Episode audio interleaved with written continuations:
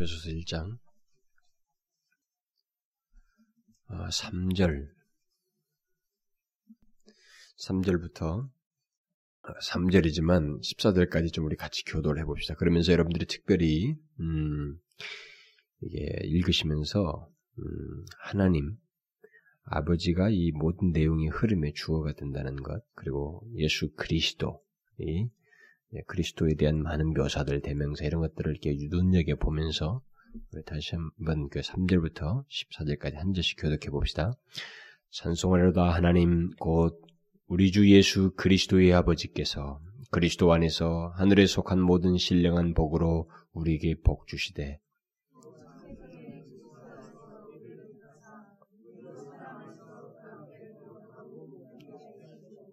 그 기쁘신 뜻대로 우리를 예정하사 예수 그리스도로 말미암아 자기 아들들이 되게 하셨으니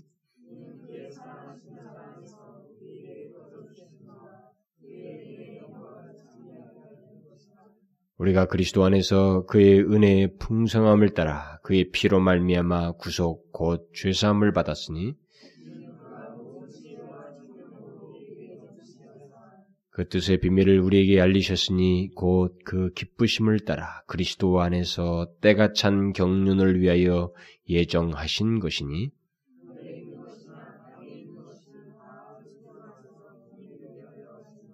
모든 일을 그 마음의 원대로 역사하시는 자의 뜻을 따라 우리가 예정을 입어 그 안에서 기업이 되었으니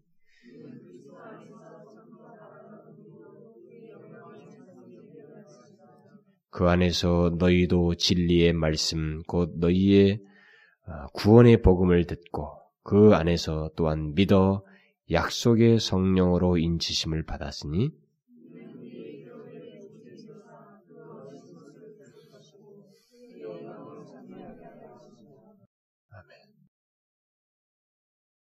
사실은 제가 저기서 설교를 하다가 중간에 멈추고 왔어요. 시계를 딱 보니까 이게 벌써 빨리 지금 안 끝내면은 그 시간 내에 못 올 것 같아서 여기서 설교를 끝내겠다고 하고 왔어요. 그래서 아마 잘 이렇게 마무리를 하긴 했는데 끝내야 된다고 하면서 그냥 중간 반절한 상태에서 결론을 바로 내리고 하고 왔는데 아, 안 되겠네요. 아무리 가까워도 이렇게 가까이 가서 이렇게 설교할 게 아닌 것 같아요. 그리고 내가 여기 설교하기로 돼 있기 때문에 마음이 이쪽에 많이 쏘여 있고 딱 문 열고 들어오니까 여기가 확실히 안정감이 있어요. 저한테는. 어, 그래 하여튼 제가 오늘 어쩌면은 이게 밖에 설교가 있기 때문에 좀 피하고 싶었는데 오늘 오후 설교 시간에 아무도 오후 예배 설교를 해줄 사람이 없더라고요 내 주변에 아무리 찾아보려고 해도 없어서 부득불 이렇게 했는데 우리가 지금 그 3절에 우리가 지난번에 그 3절 말씀을 조금 어, 서론적으로 이 3절 말씀을 잠깐 말씀을 드렸어요. 예, 그것에 이어서 이제 오늘 말씀을 드리려고 하는데 어, 이 지금 바울이 어, 우리가 지금 궁극적으로 살피려고 하는 것이 이 3절부터 14절 이 내용이란 말이에요. 우리가 지금 하나님의 영광에 대한 이 오전의 설교와 함께 왜 우리가 하나님의 영광을 위해서 그렇게 살 수밖에 없는지에 충분한 이유가 근거가 여기에 지금 다 설명되어 있어서 사실 병행되는 말씀이 되겠죠. 이 지금 에베소 1장 3절부터 14절 이 설교와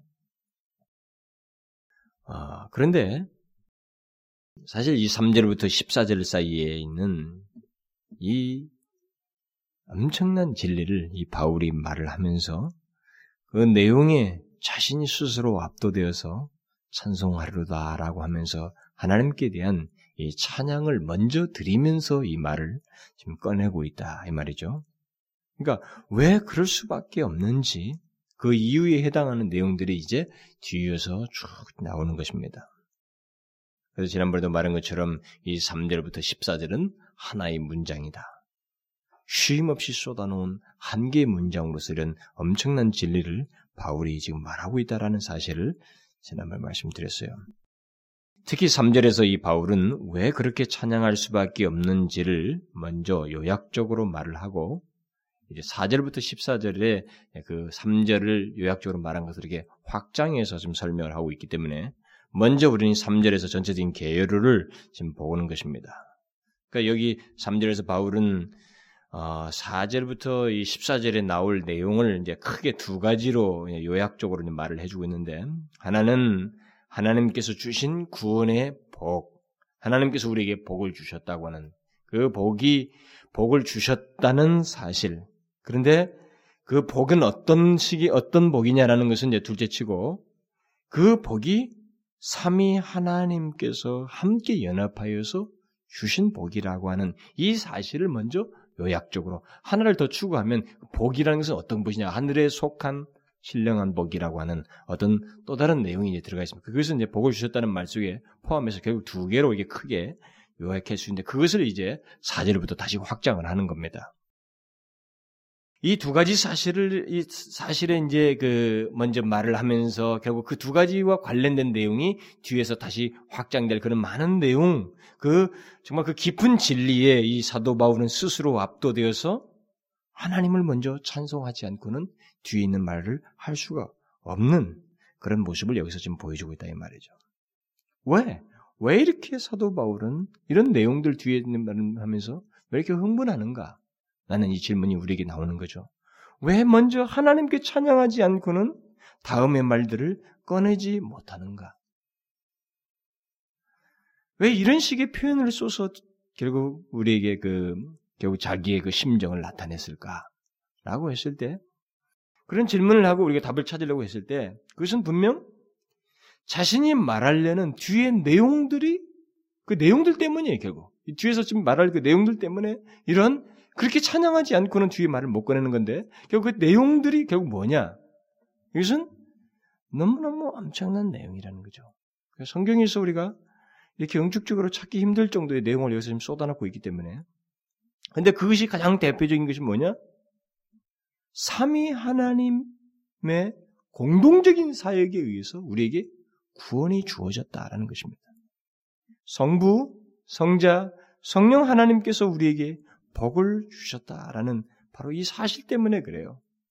그러니까 복이 얼마나 어떤 성질의 것이 얼마나 놀랍느냐 이 복 자체보다도 그 복이 결국 나에게 허락된 이 복이 삼위 하나님의 치밀한 이 공동적인 사역에서 주어졌다는 사실에 바울은 일차적으로 압도된 것이 분명합니다. 산송하루다라고 하면서 그래서 그는 제일 먼저 바로 그 하나님 아버지를 언급합니다. 하나님 곧 우리 주 예수 그리스도의 아버지께서 라는 이 말을 언급해요. 다시 말하면 우리에게 주어지는 모든 복의 근원은 하나님 아버지이시다라는 사실을 언급하고 있습니다. 하나님 아버지는 복의 근원이에요. 우리가 찬송가에서도 복의 근원 강림하사 이렇게 찬송하게 합소서라는 찬송을 합니다만은 하나님 아버지는 우리 그리스도인의 모든 것, 그리스도인들이 소유하는 모든 것에 그 모든 복의 그 모든 그것의 일종의 시작이고 근원이셔요. 응? 그러니까 그러면서 이제 4절 이하에서 언급되는 이 동사들을 쭉 보게 되면 막 동사들이 열거를 막 나오는데 4절 이하에 나오는 모든 동사들은 주어가 바로 이거예요. 하나님, 우리 주 예수 그리스도의 아버지께서 이 아버지가 주어이셔요. 이 주어 아래 모든 동사가 뒤에 다 따라오는 겁니다. 응? 3절에 복주다라는 말 이것도 여기 있다는 누가 복주는가? 하나님 아버지께서. 4절에서 택하다 누가 그를 택하시는가? 바로 하나님 아버지께서. 5절에서 자기 아들들이 되게 하다라는데 누가 우리를 자기 아들들이 되게 했는가? 바로 하나님 아버지께서. 또 6절에 은혜의 영광을 거저주다라는 말이 나옵니다. 이걸 직역하면 그분의 은혜로 우리를 영화롭게 하다는 거예요. 누가, 누가 우리를 그의 은혜로 영화롭게 한단 말입니까? 하나님 아버지께서. 또 8절에 넘치게 하다. 누가 우리에게 그 은혜를 넘치게 한다는 거예요? 하나님 아버지. 또 9절과 10절에 보면 그 뜻의 비밀을 우리에게 알리셨다라고 그래요. 이것은 만물을 다 그리스도 안에서 통일되게 하시는 뜻을 우리에게 알리셨다는 말입니다. 근데 그것을 누가 우리에게 알리셨다는 건가? 바로 하나님 아버지께서. 또 11절에 보면 모든 일을 마음의 원대로 역사하다라는 말이 나옵니다. 누가 그렇게 역사하시는가? 바로 하나님 아버지께서 역사하신다는. 자, 여러분들은 이제 이런 말을 이렇게 하면은 별로 이게 신, 별로 이게 대, 단한 것 같지가 않다 이렇게 생각할지 몰라요. 그러나 사도 바울은 엄청난 것이었습니다. 이걸 묘사를 하기 위해서. 그래서 그는 찬송합니다라는 말을 하면서 이 말을 언급하는 거예요. 할 수밖에 없. 그, 그 이렇게 찬송하지 않고는 뒤에 말을 언급할 수가 없어요. 하나님 아버지께서 모든 우리의 것에 온 그 주의 백성들 통일시키는 이 모든 일에까지 그가 주어로서 주체자로서 주도자로서 계시다고 하는 사실을 지금 그가 알고 깨닫고 지금 그걸 말하는 거예요. 그는 우리의 모든 복의 근원이십니다. 그분께서 우리를 향한 사랑을 품으시고 은혜 주시기를 결심하시고 뜻을 세우시고 예정하시고 계획하시고 그것을 진행하시는데 하나님의 깊으신 뜻이 있었습니다. 그는 여기서 사도 바울이 찬송하루다라고 하며 모든 것의 시작이요 주도자로서 그 하나님 아버지를 가장 먼저 언급했다는 사실을 우리는 기억해야 됩니다. 응? 하나님 아버지는 이 온 우주와 인간의 모든 것에 주어이셔요. 그래서 제가 옛날에 그랬어요. 그 여러분들이 성경을 잘 보려면 응? 성경에서 놀라운 은혜를 깨달으려면 일단 주어를 찾아라. 그 하나님이 주어이신 것을 성경은 그것을 결국 모든 주어가 하나님으로 거의 묘사되어 있는데 그 하나님이신 주어를 찾아라. 그리고 그 하나님의 의도를 의중을 그의 마음을 거기서 보아라. 그러면 성경에서 거의 우리는 바른 눈을 가지고 보게 돼 있어요. 여러분 보시면 이것이 지금 사 도 바울이 여기서 찬송하면서 말하는 첫 번째 내용이에요. 우리의 모든 것에 주어이시다는 거죠. 그가 주체자이시다는 거죠. 그가 모든 것을 시작하시고 우리의 모든 것을 허락하신다는 거예요. 응? 하나님 아버지께서. 여러분 아시죠? 예수님께서 제자들에게 기도를 제자들이 기도를 같이 해달라고 할 때 제일 먼저 뭐라고 말해요? 하늘에 계신 우리 아버지요. 하나님 아버지를 먼저 의식하면서 불러야 한다는 사실을 주님께서 제자들에게 가르쳐 주셔요. 주기도문을 통해서. 그러니까 우리가 기도하거나 찬양할 때 하나님에 대한 의식이 없이 성급하게 우리들의 말거리를 늘어놓는 것은 아주 잘못된 기도예요. 우리는 하나님, 하나님 아버지를 의식하면서 그를 먼저 불러야지. 그 앞에 나아간다고 하는 의식이, 면전 의식이 있어서 기도하고 찬송을 해야지. 무조건 내 할 말부터 꺼내는 것은 하나님을 경솔하게 대하는 태도입니다. 그건 아니라는 거죠. 우리는 하나님 아버지에 대한 이해부터 그분을 의식하는 태도부터 가지고 그분 앞에 나와야 되고 그분을 불러야 됩니다. 그리고 우리의 모든 것을 출발은 하나님 아버지가 되셔야 돼요. 엄격히 말해서 우리가 기도할 때 우리가 기도할 때도 예수님이시여 뭐 성령님이시여 이것보다는 하나님 아버지라 불러야 됩니다. 여기 에베소서 1장에서 나오는 것처럼 하나님 아버지는 사실 시작이에요. 만복의 근원이시고 우리를 택하신 분이시며 우리 그리스도인 교회 이 모든 것의 시작자로서 그분이 명명되어 있어요. 그러기에 우리는 하나님 아버지를 불러야 됩니다. 그분을 경외스러운 마음으로 먼저 불러야 돼요. 주님은 주기도문에서도 그렇게 하나님 아버지를 먼저 것을 얘기하지만은 자신이 드린 죽기 직전에 드린 그 영광스러운 제사장적인 기도인 그 요한복음 17장에서도 첫 기도 시작을 아버지요라는 말로 시작합니다. 아버지요. 요즘 우리가 그 한국에서 많이 베스트셀러 중에 하나였던 그 안녕하세요 성령님 같은 책을 통해서 성령님을 존중히 여겨야 한다는 뭐 주장이 새삼스럽게 강조되고 있습니다만은 그래서 그런지 어떤 사람들은 그냥 뭐 성령님으로 시작해서 성령님으로 끝나는 그런 기도 뭐 그런 어, 것들을 하는데 그러나 여러분 사실 그런 논리는 굉장히 유치한 논리예요. 응? 그런 주장은 성령님이 이 시대에 소홀히 여겨진다는 그 나름대로 어떤 주장을 펴는데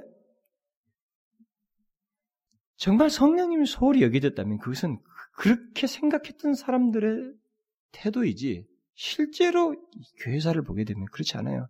이미 청교도들은 성령 하나님에 대해서 철저하게 삼위 하나님에 대한 이해를 가지고 있어요. 특히 성령론에 대해서 굉장히 박식했습니다. 그 사람들이. 성령 하나님께 대한 그, 그, 그, 성령 하나님께 대한 경배의 대상이시고 항상 그가 우리와 함께 하셔서 우리 신앙의 역동적인 주체이시다고 하는 그 이해가 있었어요. 그들에게. 이미 350년 전부터 그런 것들이 강조되고 있었습니다. 그런데 뭐 새삼스럽게 요즘은 뭐 성령님에 대해서 무지한 시대라고 하면서 뭐 이제는 성령님을 좀 말해야 된다고 하는 그런 얼토당토한다는 얘기를 하고 음, 그런 얘기를 옛날에는 뭐 여기저기 하영주 목사도 그 교회에서 했다고 합니다만 이제부터는 우리가 성령님을 좀 인정해야 된다고. 그건 자기들이 그렇게 안 했다는 거죠. 이 시대가 그렇게 안 했다는 거죠. 이미 교회사에 보면 성부, 성자, 성령에 대한 편견 없이 삼일체 교회를 자기들의 교리의 핵심으로 여기면서 기독교의 근본으로 여기 그렇게 신앙생활을 해왔어요. 이 영적인 그 대개의 선사람들은 경건한 그룹들의 그 흐름은 계속 그것을 고수해왔습니다. 근데 이제 와서 뭐 새삼스럽게 그렇게 말한다는 것은 자신들이 그렇게 안 하는 거예요. 자신들이 지난날에 그, 아, 그렇게 뿌리 없는 신앙의 구조를 가지고 있다는 것을 그, 그렇게 해서 결국 신앙의 뿌리가 없었다는 것을 스스로 말하는 것밖에 안 되는 것입니다. 물론 삼위 하나님 중에 하나님 아버지를 먼저 찾는다는 것이 어떤 우열 때문에 그런 건 아닙니다. 단지 그것은 삼위 하나님 사이의 조화로운 경륜, 질서들, 성자 되신 예수님께서 우리에게 그것을 가르쳐 주시고 그렇게 하라고 하셨기 때문에 그래요. 그게 다른 뭐 어떤 그 우열은 있는 건 아닙니다. 오늘날 많은 사람들은 무엇인가 옛 것에 대한 반발심이 있어요. 특히 신앙의 세계에 사단이 그것을 자꾸 써먹기 때문에 많은 사람들이 그런 일을 합니다. 그래서 무엇인가 조금 이전에 항상 전통적이고 항상 해오던 그 습관에 그 뭔가 새로운 신선한 것을 넣기 위해서 몸부림을 쳐요. 성경 공부를 해도 본문에서 뭔가 특별한 insight를 한번 말하려고 뭔가 남들이 못 보는 것을 꼭 꼬집어내서 해야만이 그 제대로 잘하는 것처럼 그런 설교가 탁월하고 성경 본문을 제대로 본 것처럼 그 주장하는 얼토당토하는 논리가 이 시대에 있는 것은 그것은 사단의 논리예요. 그것은 뭔가 자꾸 새로운 것을 옛것에 대한 반발심을 가지고 무엇인가 새롭고 자연스러운 듯한 표현, 태도, 용어들을 자꾸 써먹고 싶어하는 겁니다. 그것이 마치 앞서가고 세련된 것처럼 생각하는 풍조가 이 세대에 있어요. 근데 그건 계속되는 인간의 그 뭡니까 부패된 생각이에요. 성령님과의 자연스러운 교제와 교통을 운운하면서 성부 하나님은 무엇인가 딱딱하고 두렵고 경직된 아버지처럼 그러니까 이제 더 친근감 있는 예수 그리스도와 뭐 성령님과의 이런 교제 이런 문제를 두드리 강조해야 된다고 하면서 세상에 강조한다면 그것은 너무 성 너무너무 유치해요. 너무너무 유치하고 그리고 너무 인간적이에요. 그리고 하나님께 성부 하나님께 대해서 모독 모독적인 그 태도예요. 그 모독적인 이해입니다. 그런 태도부터가 벌써 삼위 하나님 사이 어떤 차별을 두어서 생각하려고 하는 발상인 것입니다. 하나님에 대한 정확한 이해가 없다고 하는 것을 스스로 말하는 거예요. 어? 삼위 하나님 사이에 대해서. 주님이나 바울이 성령을 이, 성경을 통해서 우리에게 말해주는 것은 삼위 하나님 하나님의 그 뜻하심 때문에 예? 삼위 하나님 사이 어떤 뜻하심 때문에 우리가 그 이게 먼저 하나님 아버지께 그분을 의식해야 된다고 하는 것, 그가 모든 것의 시작자라고 하는 이런 가르침이 있어서 그런 것이지. 결국 삼위 하나님 사이 어떤 동의가 있었던 것입니다. 예, 그런 것이지 다른 의미는 아니에요. 여기 바울을 보십시오. 바울이 여기서 찬송하려다라고 하면서 성부 하나님만 언급하는 것은 아닙니다. 우리가 알잖아요. 그는 성부 하나님을 시작해서 즉시로 예수 그리스도와 성령 하나님을 3절에서도 요약적으로 말하고 있어요. 그리고 4절 이하에 가서 다시 상세하게 삼위 하나님의 각각 사역을 3등분하여서 묘사를 해줍니다. 오늘 본문에서 바울이 찬양하는 대상은 성부 하나님만은 아니에요. 성자, 성령, 모든 삼위일체 하나님 모두를 향한 것입니다. 그래서 먼저 하나님 곧 우리 주 예수 그리스도의 아버지를 언급하고 그 다음에 그 그리스도 안에서라고 하면서 그리스도를 언급하고 있습니다. 그리고 마지막으로 신령한이라는 말을 통해서 성령 하나님을 언급해요. 여기 신령한은 성령의 성령을 통한이라는 말로도 바꿔 쓸 수 있습니다. 그러니까 이런 신령한 것은 성령을 통해서만 오는 것이기 때문에 그렇게 말할 수 있는 거예요. 그렇게 해놓고 나서 다시 4절부터 6절 사이에서 성부 하나님의 사역, 그 다음에 7절부터 12절 사이에서 성자 하나님의 사역, 13절부터 14절 사이 성령 하나님의 사역을 나눠서 다시 설명하고 있습니다. 그리고 각 위의 사역에 대한 그 말 끝에 꼭 공통적으로 덧붙이는 것은 그의 영광을 찬미하게 하려 함이라.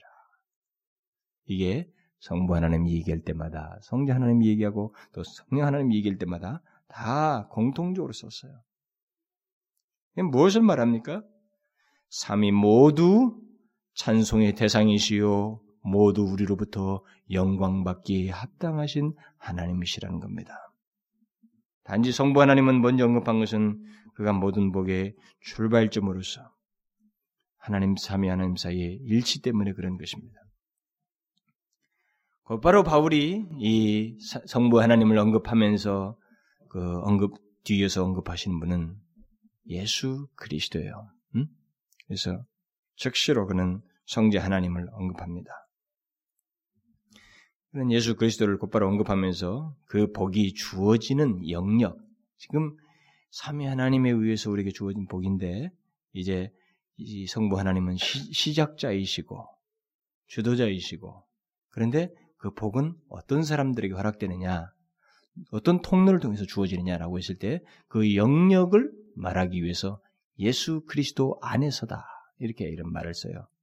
그러니까 이 영광스러운 하나님의 복이 주어지는 통로는 예수 안에서만, 예수 그리스도를 통해서만 주어진다고 하는 사실을 말하고 있습니다.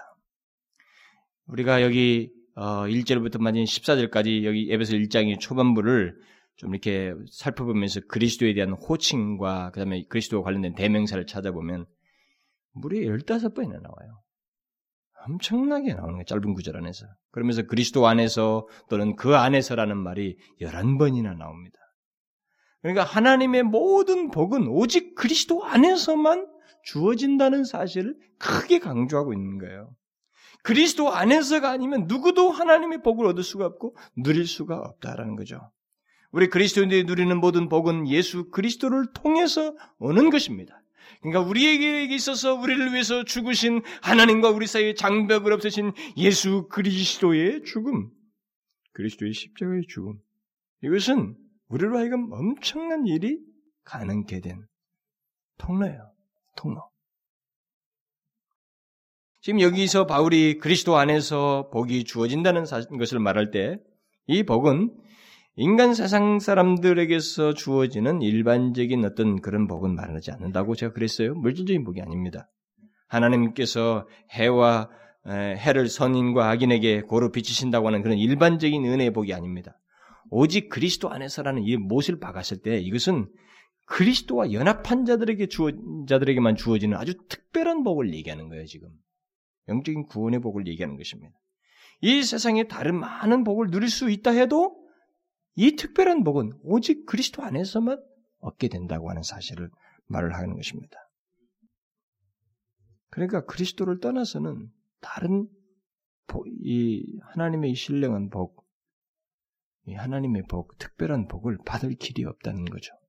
그것을 계속 강조해요. 사도 바울은 이런 얘기를 언급하면서 무엇인가 자기에게 직접 관련된 이 놀라운 은혜, 이 복을 인하여서 그가 압도되었어요. 그래서 이렇게 찬송부터 하는 것입니다. 그러니까 하나님께서 우리를 축복하시고 영원히 우리를 선택하신 것은 예수 그리스도 안에서예요. 하나님께서 자신의 은혜를 우리에게 베푸시는 것도 그의 사랑하시는 자 안에서다고 3절과 4절 보면 말을 해요.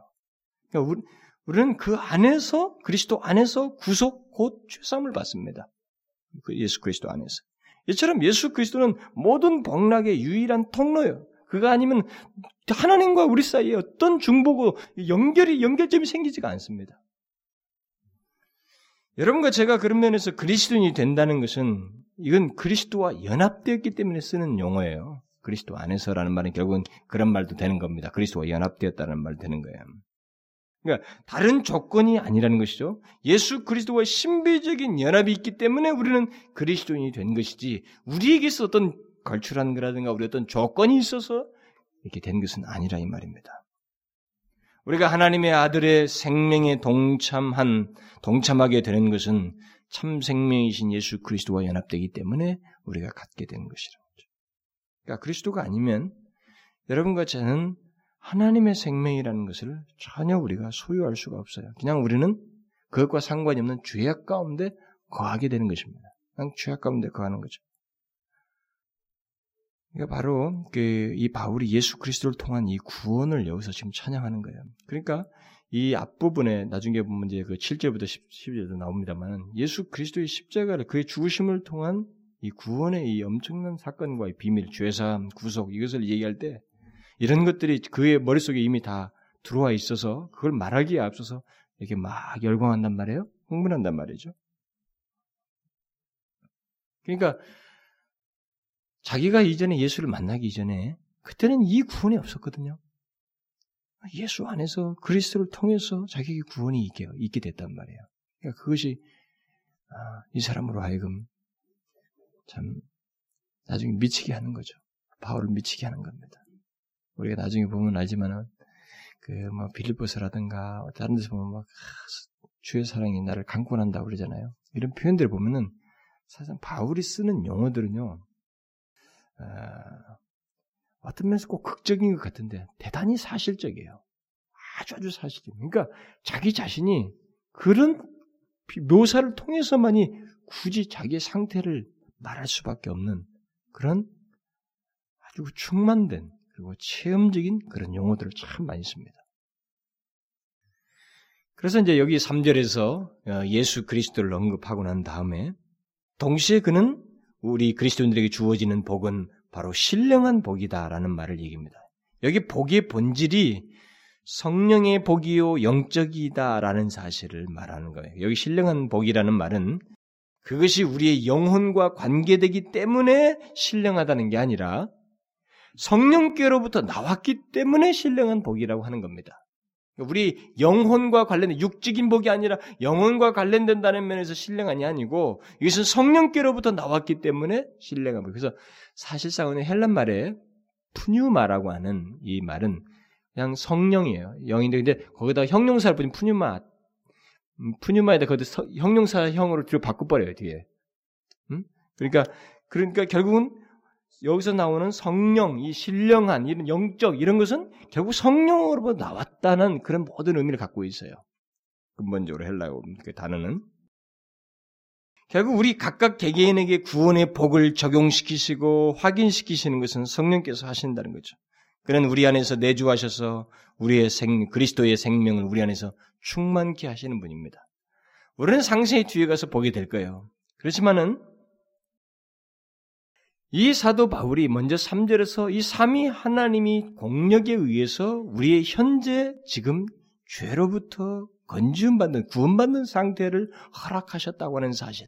이것이 바로 어떤 한 사람의 액션이 아니라 삼위 하나님의 공력에 의해서 우리 현재가 있게 되었다는 사실 때문에 지금 이렇게 막 그 흥분하면서 찬송을 먼저 하면서 그런 얘기를 하는 것입니다.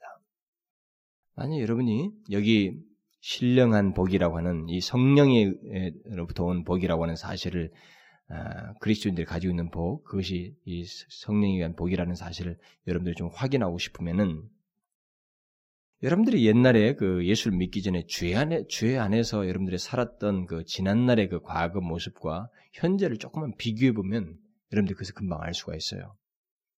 성경은 뭐라고 말합니까? 우리가 예수 믿기 전의 상태를 우리를 죄와 허물로 죽은이라고 그러잖아요. 죽은. 응? 죄와 허물로 죽은 상태를 이제 우리 과거를 그렇게 묘사한단 말이에요. 그러니까 항상 죄인에 살던 그 죄, 죄 안에서 살던 그 죄인은 실, 그런 인간이 여기서 말한 것처럼 신령한 사람이 된다는 것. 신령한 복을 소유한 신령한 사람이 된다는 것은 사실 이것은 좀처럼 그 표현하기 어려운 문제예요. 그러니까 우리는 과거의 신령한 것들에 대해서 사실상 아무것도 아는 게 없었습니다. 여러분들 과거를 한번 보시면 알아요. 우리는 아예 신령한 일들에 대해서 관심도 없었습니다. 관심도 없었고, 그걸 말해도 이게 마이동풍이어서 하나도 우리 귀에 들어오지 않았습니다. 그래서 성경은 그런 말을 쓰는 거예요. 죽은 너희라는 말을 쓰는 겁니다. 그러니까 신령한 것에 전혀 반응할 수 없고 영적인 것을 전혀 알아듣지 못하는 자로 그리스도를 만나기 이전에 우리는 죽어 있었어요. 그러니까 지금도 많은 자연인들은 그리스도를 믿지 않는 사람들은 다 그런 상태입니다. 그들은 죽어 있어요. 몸만 껍데기만 살았지 죽어 있습니다. 성경이 말하는 용어예요. 그들은 이 세상의 일에는 대단히 관심이 있습니다. 인, 생의 일거리들에서는 굉장한 열의가 있어요. 그러나 신령한 것에 대해서는 전혀 관심도 없습니다. 알아듣지를 못해요. 희한한 일이에요. 알아듣지 못합니다. 갑자기 그들에게 신령한 얘기, 영적인 얘기를 꺼내면 갑자기 이상한 태도로 거부반응을 일으킵니다. 못 알아들어요. 왜 그래요? 죽은 상태. 죽은 너희라고 했죠. 죽은 상태에 있기 때문에 그래요. 다른 이유가 없습니다. 신령한 씨앗이 심기우기 전까지는 누구나 그런 상태에 있어요. 성령께서 그 사람 안에서 신령한 눈을 뜨게 하는 일을 하지 않는 한, 다시 말하면 다시 태어나는 이 중생의 역사가 없는 한 그런 상태를 그대로 가지고 있는 거예요. 못 알아듣습니다. 신령한 것을 싫어해요. 그래서 신령한 것을 가진 사람까지, 신령한 것을 알고 있는 사람까지 싫어합니다. 그런 괴이한 일이 생겨요.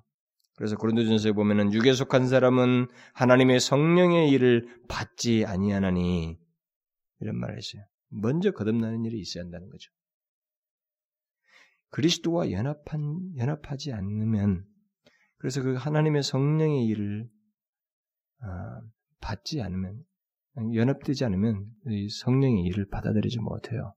거듭나지 않으면.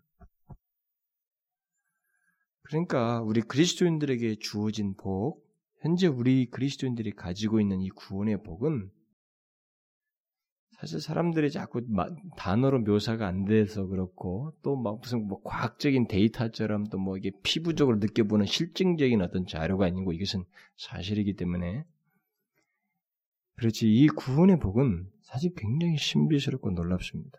영적인 것이 나에게 통한다는 것, 영적인 것이 나에게 기쁨이 된다는 것, 영적인 것 때문에 내가 기뻐하고 그것 때문에 뭔가 기민한 반응을 보이고 그것에 마음을 쏟는다고 하는 이 사실은 굉장히 특이한 일이에요. 신비스러운 역사인 것입니다. 그러니까 우리가 이 우리에게 주어진 이 구원의 그 신비를 우리가 알면 알수록 더욱 깊이 알면 알수록 우리는 바울이 왜 이토록 무엇인가 자기가 막 말하려는 거리를 갖자 이렇게 찬송부터 터트렸는지 그것을 우리가 이해할 수 있게 되는 것입니다. 그러니까 이 세상의 한 시점을 지나는 저와 여러분에게 이 하늘에 속한 복이 이 구원의 복을 이 3절 이 하반절에 보아도 결코 간단한 복이 아니라는 것을 우리가 발견하게 됩니다만 이 복을 우리가 주어졌다는 이 사실은 정말 엄청난 일이 되는 거예요. 정말 엄청난. 그래서 하나님 아버지께서 예수 그리스도 안에서 성령을 통하여 우리에게 이 엄청난 복을 주셨다라고 하는 이 사실을 말하면서 이제 바울은 어, 감격적인 서술을 하면서 먼저 찬송부터 하고 이 감격적인 서술들을 뒤에서 하는 것입니다.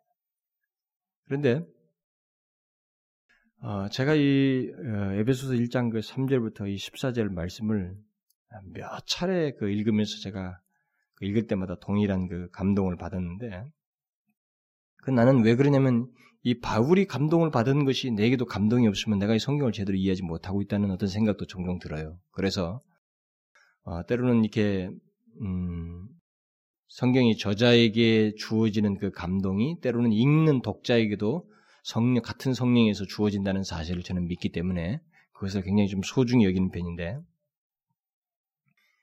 이 사도 바울이 이 뒤에 있는 내용들을 말하려고 하면서 이렇게 감격을 막 했을 때 이 사실은 우리에게도 어떠한 어, 하나의 적용이 대상, 적용할 수 있는 어떤 내용이 되어야 한다는 것이죠.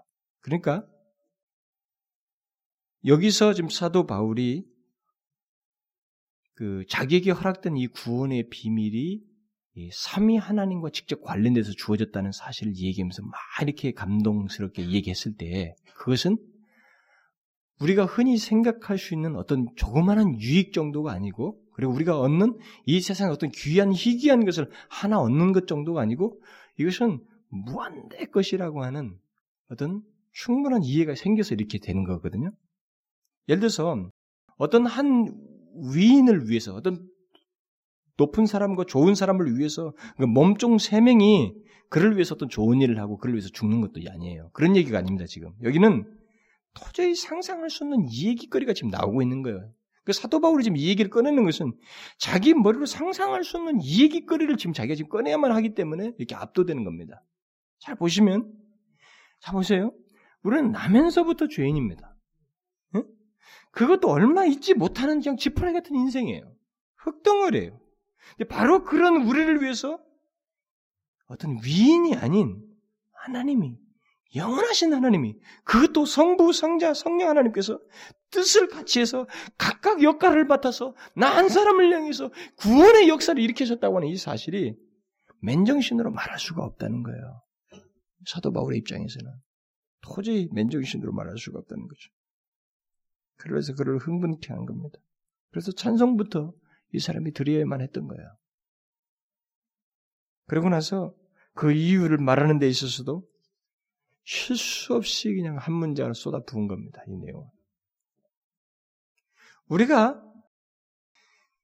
이렇게 사도 바울처럼 어쩌면 이렇게 찬송할 수밖에 없는 그 어떤 충분한 이유는 예, 우리가 얻은 복이 너무나도 영광스럽다, 영생한다, 하늘에 속한 복이다, 뭐 그 다음 주에 얘기하겠습니다만은 탁월하다, 뭐 이런 것도 얘기했지만은 지금 사실상 이 사도 바울이 여기서 압도되는 것은 특별히 여기서 삼위일체 하나님을 쫙 분리해서 설명하거든요. 그러니까 이 사람에게서 가장 커다란 충격은 삼위 하나님이에요. 삼위 하나님이 나 바울 나 자신에게 그리고 여기 우리라고 우리 그리스도인들에게 구원을 주시기 위해서 친히 삼위께서 다 역할을 맡으셔서 찾아오셨다는 거예요. 그 삼위께서 뜻을 같이 하시고 함께 참여해서 우리를 구원하시려고 했다는 거죠. 이 삼위 하나님의 열심 때문에 이 사람이 이렇게 이제 막 그냥 견디지 못해서 그런 찬송을 고백하는 겁니다. 그러니까 여러분들이 오늘 본문을 우리가 이런 것을 보면서 이 사도 바울이 이런 태도를 보면서 바울이 자기 혼자에게만 있는 구원을 말하고 있지 않고 찬송하려다 하나님 곧 나의 주 예수 그리스도께서라고 말하지 않냐고 우리 주 예수 그리스도께서 그리고 나에게 복 주시대가 아니라 우리에게 복 주시대라고 말하고 있다는 사실을 생각할 때 우리는 이 사도 바울이 이와 같은 내용을 얘기하면서 이렇게 감격했던 것은 결국 우리의 감동이 되어야만 한다는 사실을 시사해 주는 거예요. 예? 결국. 그러니까 저와 여러분 같은 사람들을 포함해서 이런 말씀이 지금 이 내용에 해당된다는 것 때문에 우리는 결국 우리가 사도발과 똑같이 그리스도를 믿는 그리고 구원받은 그런 어, 하나님의 태, 하나님에 의해서 이게 건지움 받은 그리스도인이라면 최소한 사도 바울에게 있는 이 두 가지 사실은 우리에게도 있어야만 한다는 거죠. 하나는 사도 바울처럼 우리에게 주신 구원의 복이 누구에 의해서 어떻게 주어졌는지 다시 말하면 삼위 하나님이 각각 역사하셔서 있게 되었다는 사실에 대한 깊은 이해. 응? 뭔가 왜, 왜 감동을 받아야 돼? 감동받을 이유가 있어야 될 거 아니에요? 감동받아야 받을 수 있는 그 이유, 근거를 사도 바울처럼 우리도 알고 있어야 되고 그러니까 바울로 하여금 견디지 못하겠던 것은 그게 뭐예요? 이 구원의 신비스러운 사실에 대한 그 근거 이해를 가지고 있었기 때문에 그랬던 거거든요. 삼위 하나님께서 성부께서 자신의 구원을 우리를 미리 정하고 그 구원을 이루시기 위해서 예수 그리스도 십자가에서 직접 자기가 죽임을 당하시고 또 그 구원을 우리 각각 개개인이 이건 남의 사건처럼 처리할 수도 있는데 나는 그 십자가 사건이 바로 나의 사건이라고 하는 이 적용에 성령께서 친히 내 개인에게 찾아오셔서 이루셨단 말이에요. 이런 일을 행하셨다고. 이런 삼위 역사, 이런 사실에 대한 이해가, 그러니까 감격할 수 있는 근거, 그 내용에 대한 이해가 사도 바울처럼 우리도 똑같이 있어야 되고 그것이 있지 않으면은 그 다음에 작업이 없는 거예요. 그러니까 우리는 이 삼위 하나님께서 우리에게 구원을 위해서 허락하셨던 이 역사를 관념적으로 알고 있어서는 안 된다는 거죠. 그래서 내게 주어진 구원을 설명할 수 있는 아주 사실적인 내용으로서 사도 바울처럼 알고 깨닫고 있어야 된다는 거죠. 이런 깨달음이 없이는 바울처럼 어떤 반응이 생기지 않아요. 그래서 여러분들이 성경을 이제 이 성경에 기록된 하나님의 진리를 여러분들이 믿는가 진실로 그것을 믿는가 그리고 이 진리들이 여러분들에게 굉장히 사실적으로 확인되는가라는 것은 굉장히 중요합니다. 여러분 개인에게 있어서. 성경의 핵심적인 진리들, 교리들, 그리고 모든 근, 이 내용들이 여러분들에게, 여러분의 신앙에 확실한 근거가 되는가라는 것은 굉장히 중요해요. 왜 오늘날 그리스도인들이 하나님께 대한 태도가 모호하고, 막 좀 진실함이 없고, 감격적인 그런 찬송과 경배가 없느냐면, 바로 이 사도 바울 같이 어떤 자기의 감격을 불러일으킨 근거가 없기 때문에, 근거에 대한 깨달음과 그 이해가 없기 때문에 그래요. 다시 말하면 피상적으로 알고 피상적으로 하나님을 믿기 때문입니다. 그리고 하나님의 진리도 피상적으로 알기 때문에 그래요. 바울은 이 같은 삼위 하나님의 공동적인 역사를 생각할 때 찬성과 함께 숨을 쉴 수가 없었던 거죠. 먼저 우리는 바울로 하여금 이렇게 찬송할 수밖에 없었던 이 근거, 내용, 구원의 신비에 대한 이해가 우리 가운데 먼저 있어야 됩니다. 그리스도인이라면 사도 바울이 여기서 나타내는 이 반응은 이런 것은 두 가지 중에 하나는 우리에게도 있어야 되겠요. 그 다음 또 하나는 뭐냐면 우리가 그리스도인이라면 바울에게 있었던 또 다른 한 가지 그게 뭐냐면 이 삼위 하나님께서 우리를 구원하셨다고 하는 사실에 대한 깨달음뿐만 아니라 그 깨달음 때문에 그 사실에 대한 신뢰와 믿음 때문에 일어나는 감격, 반응이에요. 그러니까 바울이 자신에게 주신 구원의 복이 어떻게 또 누구에 의해서 주어졌는지를 깨달으면서 그렇게 감격스러워 했다면 그와 동일한 복을 받은 우리 그리스도인들에게 있어서도 그런 반응은 자연스럽게 일어나야만 한다는 거죠. 응? 그런 감격과 찬송이 우리에게도 유사한 찬송이 있어야 된다는 거죠. 그러니까 우리가 그리스도인이면 바울처럼 우리를 감격하게 하는 내용, 그 어떤 구원의 비밀에 대한 이해와 그것으로 인한 감격적인 반응이 이 두 가지가 우리에게 동일하게 있어야 된다는 거죠. 사실 그리스도인의 신앙은 이 두 가지로도 요약될 수 있어요. 하나님께서 우리를 위해서 특별하게 행하신 그 구원을 아는 것, 그리고 그것을 인하여서 하나님, 하나님 앞에서 신실하게 삶으로 반응하는 것. 이 두 가지. 그리스도인은 이 두 가지가 있는 사람들. 그 중에 어느 하나만 있다고 보면 그는 온전한 그리스도인이 아니죠. 하나님께서 나를 위해서 구원하셨다는 사실만 깨달을 뿐 그것에 대한 진실한 삶의 반응과 하나님을 향한 감격적인 찬송의 삶이 없다면 그것은 잘못된 거죠. 반대로 무엇인가 뜨거운데 그렇게 자신을 감격스럽게 하는 분명한 근거, 그 삼위 하나님의 구원의 역사에 대한 이 사도 바울처럼 분명한 근거를 이런 바른 이해가 없다면 그것 또한 이상한 것이 되는 거예요. 예?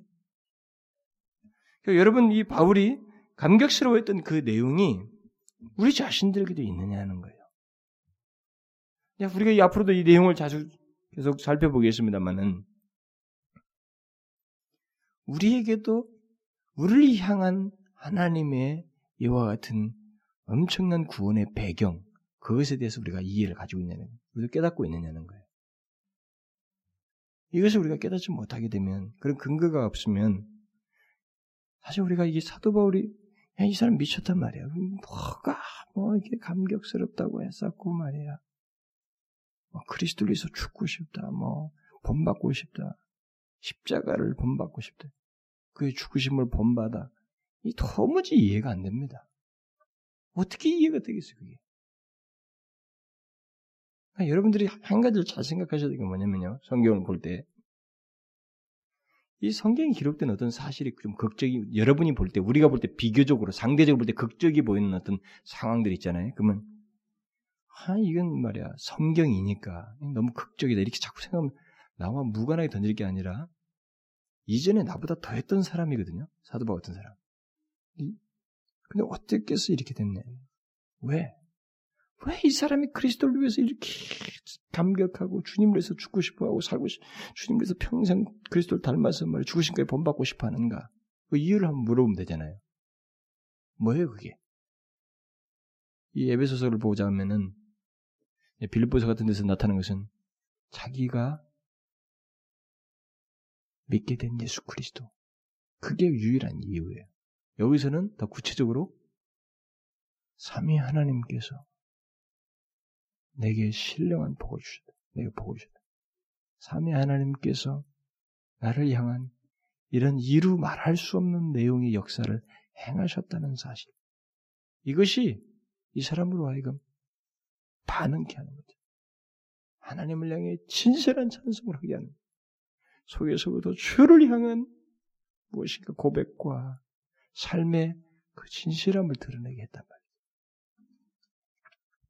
그러니까 제가 여러분들에게 항상 얘기하는 것이 우리가 예수를 믿으면서 우리에게 최고로 커다란 추구가 뭐냐면요. 하나님을 알고 싶다는 거예요. 우리는 예수를 믿게 됐을 때 그래서 하나님 안다고 말할 수 있습니다. 그런데도 불구하고 사도 바울은 그리스도를 더 알고 싶어 하거든요. 우리는 하나님을 알아야 돼요. 더 이게 알고 싶어요. 이게 우리의 영적인 갈망이어야 돼요. 끝없이. 주님을 더 알고 싶습니다.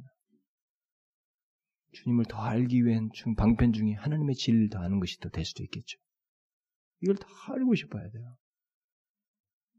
그런 데 대해서 우리가 열의가 없고 그런 열망이 없으니까 감동이 일어나지가 않는 거예요. 우리 가운데서. 그러니까 썬데이 신자들은 오죽하겠어요? 이 설교 한번 쫙 주일 난입에 한번 딱 데리고 가는 사람들은 엄청난 사람들이죠. 그걸 쫙 주고 그, 그걸로 자기를 지탱시킨다고 하는 것이 그 그것만으로 성경을 다 알고 하나님에 대한 이해가 생겼다고 하면서 그 정도에 자족하면서 산다는 것이 대단한 거죠. 저와 여러분은 하나님을 향해서 무엇인가 헌신할 수밖에 없는 사람입니다. 그리스도인이면. 근데 그런 이유를 어디서 찾냐? 근거가 다 있어요. 왜 사도 바울이 감격했냐? 감격할 만한 근거가 있었습니다. 그건 하나님이에요. 삼위 하나님. 자기를 향해서 베푸신 이 구원의 엄청난 깊이에 대한 이해 때문에. 여러분들 4절부터 14절 읽어보면 그게 너무너무 방대해요. 이 내용이 막 정말로 막 모든 단어 단어 하나가 상상할 수 없는 내용을 바울이 예배에서 다 쏟아놨습니다. 그러니까 우리 그리스도인들에게 있어서 헌신해야 합니다. 주님을 위해서 죽도록 충성해야 됩니다. 뭐 이게 사실 그런 말이 때로는 어울리지가 않아요. 오히려 그것보다는 그렇게 할 수밖에 없는 하나님, 그분을 조금만 소개해도 답이 나와야 돼. 그래서 제가 하우의 허상이 바로 그거라는 이거예요. 응? 자꾸 어떻게 어떻게 그럼 설교 내용에서 그럼 어떻게 합니까? 어떻게를 자꾸 묻는 것 중에 뭐냐면 자꾸 그 내용만 찾으러 간다는 거죠. 그게 아니라 우리가 그렇게 어떻게 살아야만 하는지에 대한 그 구체적인 항목을 말하기에 앞서서 그렇게 살 수밖에 없는 근거를 분명한 이유를 감격할 수밖에 없고 하나님 앞에 진실하게 반응할 수밖에 없는 이와 같은 근거를 갖게 되면 알게 되고 깨닫게 되면 그 다음은 사실 우리의 믿음의 역량에 따라서 더 할 수도 있고 더 풍성히 헌신할 수도 있는 거예요. 정말 사도 바울처럼 목숨까지 하, 다해서 주님을 닮고 싶다고 하는 죽으심까지 본받고 싶다고 하는 이런 내용이 나오게 되는 겁니다. 그러니까 여기서 사도 바울이 이제 3절에서 그 찬송합니다. 라고 하면서 그 근거를 말한 이 삼위 하나님. 그러니까 이 말을 터트린 것은 지금 말할 내용을 생각하니까 그냥 쏟아 올라오니까 쏟아 놓을 말보다는 먼저 찬송을 하지 않고는 말을 할 수가 없었다는 거 아니겠어요? 응? 그 먼저 그부터 뱉어놓고 얘기하는 거 아니겠어요? 그러니까 바로 이와 같은 일이 우리 가운데 있었네. 왜 찬송을 하게 되는 거예요? 왜 하나님 앞에 진실하게 살 수밖에 없는가? 우리가 주님 앞에 헌신할 수밖에 없는가? 왜? 그것은 바로 나 하나를 위해서. 나는 위인도 아니에요. 여러분도 잘 알다시피 우리가 이 땅에서 뛰고 날아봐야 뭡니까? 공부 조금 하고 뭐 조금 괜찮게 살아본들 그게 뭐예요? 차이가 뭐 있습니까? 아무것도 없어요. 인간입니다. 몇십 년 못 사는 인간이에요.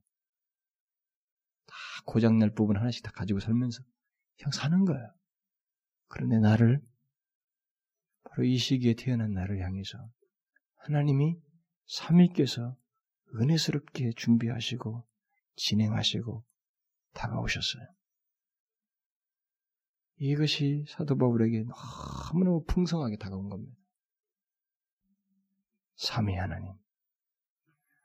바로 저와 여러분의 구원을 위해서 직접 계획하시고 실행하시고 적용하신 이 놀라운 사실 때문에 찬송하고 감격하고 이렇게 하나님 앞에 반응하는 것이죠. 자, 여러분과 우리가 이런 근거를 가지고 주님을 섬겨야 돼요. 그러니까 알아서 진짜 알아서 하나님 앞에 섬겨야 돼요. 알아서 정말 봉사해야 되고 시간과 삶을 알아서 하나님 앞에 써야 돼요. 제가 다음 시간에 여기 하늘에 속한 모든 모든 신령한 독이라는 것에 대해서 설명을 좀 하겠습니다만은 우리는 다시 한번 충격을 받게 되는 거예요.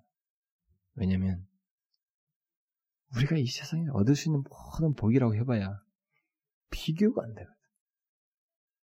그러니까 사도 바울이 볼 때 이제 자기가 옛날에는 옛날 그 열심을 가지고 말이 막 그 열심에서 상승가도를 타고 싶은 것이었는데 이제는 예수 믿고 나니까 이게 바보짓이라요. 자기 과 같은 그런 열심 바보짓. 너무 손해볼 일을 하고 있는 거지. 가장 큰 유익이 여기 있다고 하는 사실. 모든 걸 버려도 바꿀 수 없는 최고의 가치, 영원히 후회하지 아니할 영광스러운 복이 여기 있다는 사실을 깨닫게 된 거예요. 그런데 여러분, 이 차이는요, 이 들어온 사람만 안다는 거죠. 그 진리를 깨닫고 그걸 소유한 사람만이 안다는 겁니다. 그러니까 그거 얘기해 본들 이쪽에서는 안 받아들여지는 거예요. 눈이 열리지 않는 한, 육에 속한 사람에게서는 아무리 말해봐도 받아들여지지 않는다는 미스테리가 남아있어요. 그런 것을 볼 때에 삼위 하나님께서 나에게 찾아왔다는 것은 엄청난 거죠. 응? 사도 바울처럼 찬송합니다, 하나님. 이렇게 말할 수밖에 없어요. 그래서 어쨌든 우리는 근거, 지금 배우는 이런 진리만이라도 이런 근거를 깨닫고 이것을 인하여 하나님 앞에 진실하게 반응하는 주를 경배하는 이런 모습이 우리 가운데 있어야죠. 두말 것이 있겠어요? 기도합시다. 오 하나님, 왜 사도 바울이 그렇게 감격했는지, 그가 뒤에서 말할 내용을 우리가 헤아려 볼 때 실제로 그럴 수밖에 없나이다. 진실로 누구든지 섬이 하나님께서 옥력하여서 베푸신 이 구원의 선물을 가진 사람이라면 이 특별한 은혜를 이 하늘에 속한 복을 가진 자라면 하나님 당연히 그럴 수밖에 없다는 사실을 우리가 깨닫게 되었습니다. 오 주여 우리가 이 세상에서 지치네 뭐하네 한달지라도 하나님 그래도 지칠 수 없는 이유가 여기에 있습니다. 하나님 아버지 또 예수 그리스도 성령께서 저희들의 영광스러운 구원의 복을 우리 가운데 허락해 주시고 그것을 현재 갖게 하시고 하나님 이 근거를 우리가 갖게 됐을 때 우리에게는 하나님 주저함도 생길 수가 없고 오히려 말없이 주 앞에 헌신할 수밖에 없는 충분한 이유를 발견하게 됩니다. 어 주님 오히려 주님을 섬길 수 있는 주님 앞에 있는 시간이 짧은 듯 하옵나이다. 저희들에게 허락된 인생 그 시간을 주 앞에 온전히 드리게 해주시고 그 풍성한 은혜를 인하여 기뻐하며 하나님 여호와께 영광 돌리는 삶을 살 수 있도록 도와주옵소서. 하나님 우리 사랑하는 형제 자매들에게 이 진리의 풍성함을 더하여 주옵소서. 사도 바울같이 하나님 그 깨우침의 풍성함을 더하여 주옵소서. 그래야 하나님 앞에 진실하게 반응하면서 주님을 경배하는 삶을 사는 저희들 되게 하여 주옵소서. 예수 그리스도의 이름으로 기도하옵나이다. 아멘.